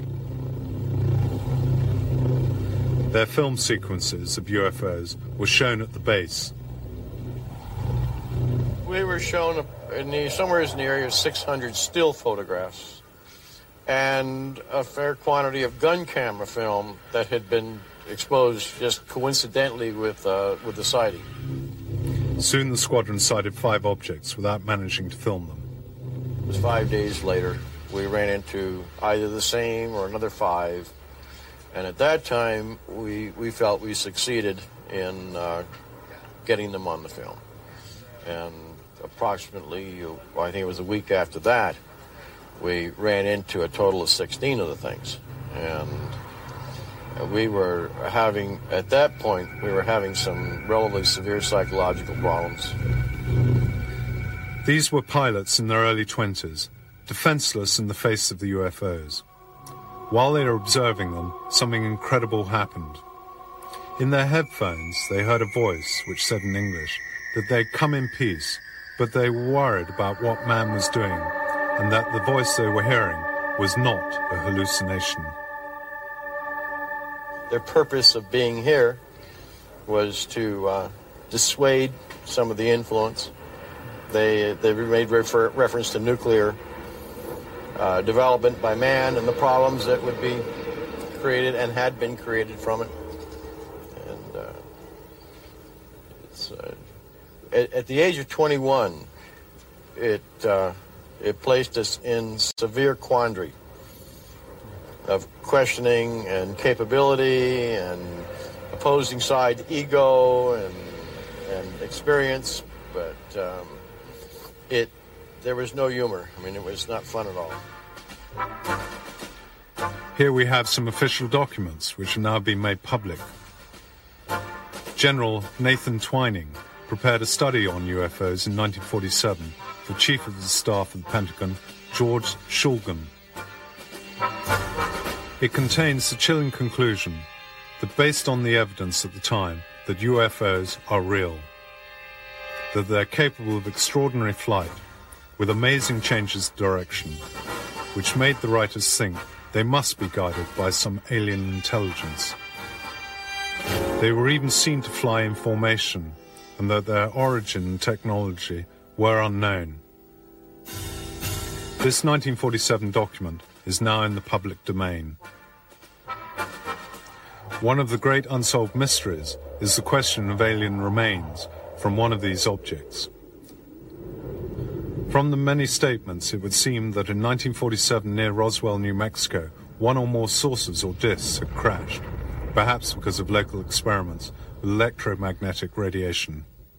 Mac Brazel, a farmer, harvests some strange materials and took them to the airbase at Roswell. They included unknown materials with writing on them, similar to hieroglyphics. The base commander examined them and in a press release declared them to be the remains of a recovered U F O. A few hours later, General Ramey, under orders from the Pentagon, denied the find and said the debris was the remains of a weather balloon. Roswell is a much-discussed incident. The official documents in nineteen forty-seven had the handwritten notes of F B I Chief J. Edgar Hoover. On them it says, "The F B I must have access to the recovered U F O." Another thorny question has been, were alien corpses recovered from the crashed spacecraft? An internal memo from an F B I operative to his chief, J. Edgar Hoover, indicates that they were in possession of the debris of three flying saucers, each one with the remains of a small humanoid dressed in a silver suit. This document was released in nineteen eighty-three and its contents confirmed by Professor Robert Saarbacher. He was directly involved in the U F O research project in the forties. Saarbacher writes, "The U F O was constructed of a light and resistant material. The humanoids had internal organs similar to insects." A hoax? Many analysts think not. But why is it all kept so secret?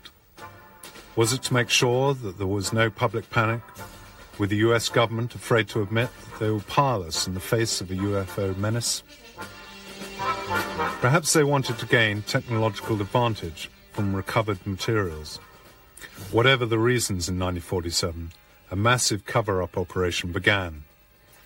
A number of supposed research projects were set up to calm public opinion and create confusion about the phenomenon by means of disinformation. They were codenamed Grudge, Sign, and Blue Book. The real research took place under the greatest secrecy, within the project Majestic twelve, a project run by Professor Vannevar Bush, now dramatized in the U F O series Dark Skies. This document from Majestic twelve was donated anonymously to a researcher in nineteen eighty-four. It is a memo from President Eisenhower. It states that on the seventh of July nineteen forty-seven, a U F O came to Roswell with a humanoid on board, but that it had been reported to the press that it was merely a weather balloon. Many say that the Eisenhower note is a fake. This document from nineteen fifty would seem to question that view. The Canadian engineer, Wilbur Smith, indicates to his government that the subject of U F Os is more secret than the atomic bomb. A group led by Professor Bush had been asked to carry out a research project called Majestic twelve. Since that time, many incidents have occurred, including a possible alien landing at Fort Dix, which included alien casualties. And in nineteen ninety-three, an alien craft may have disabled the nuclear arsenal at Manzano in the former Soviet Union.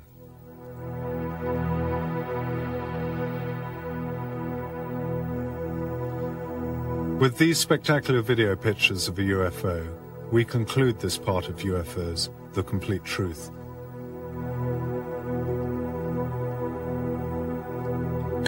These are genuine pictures. U F Os exist, but many questions remain as to their origin, purpose, and the intelligence that guides them. Questions that we will deal with in the later three parts of our investigation: Cosmic Watergate, Ancient Astronauts, and Ultra Secrets. Watch them and make up your own mind.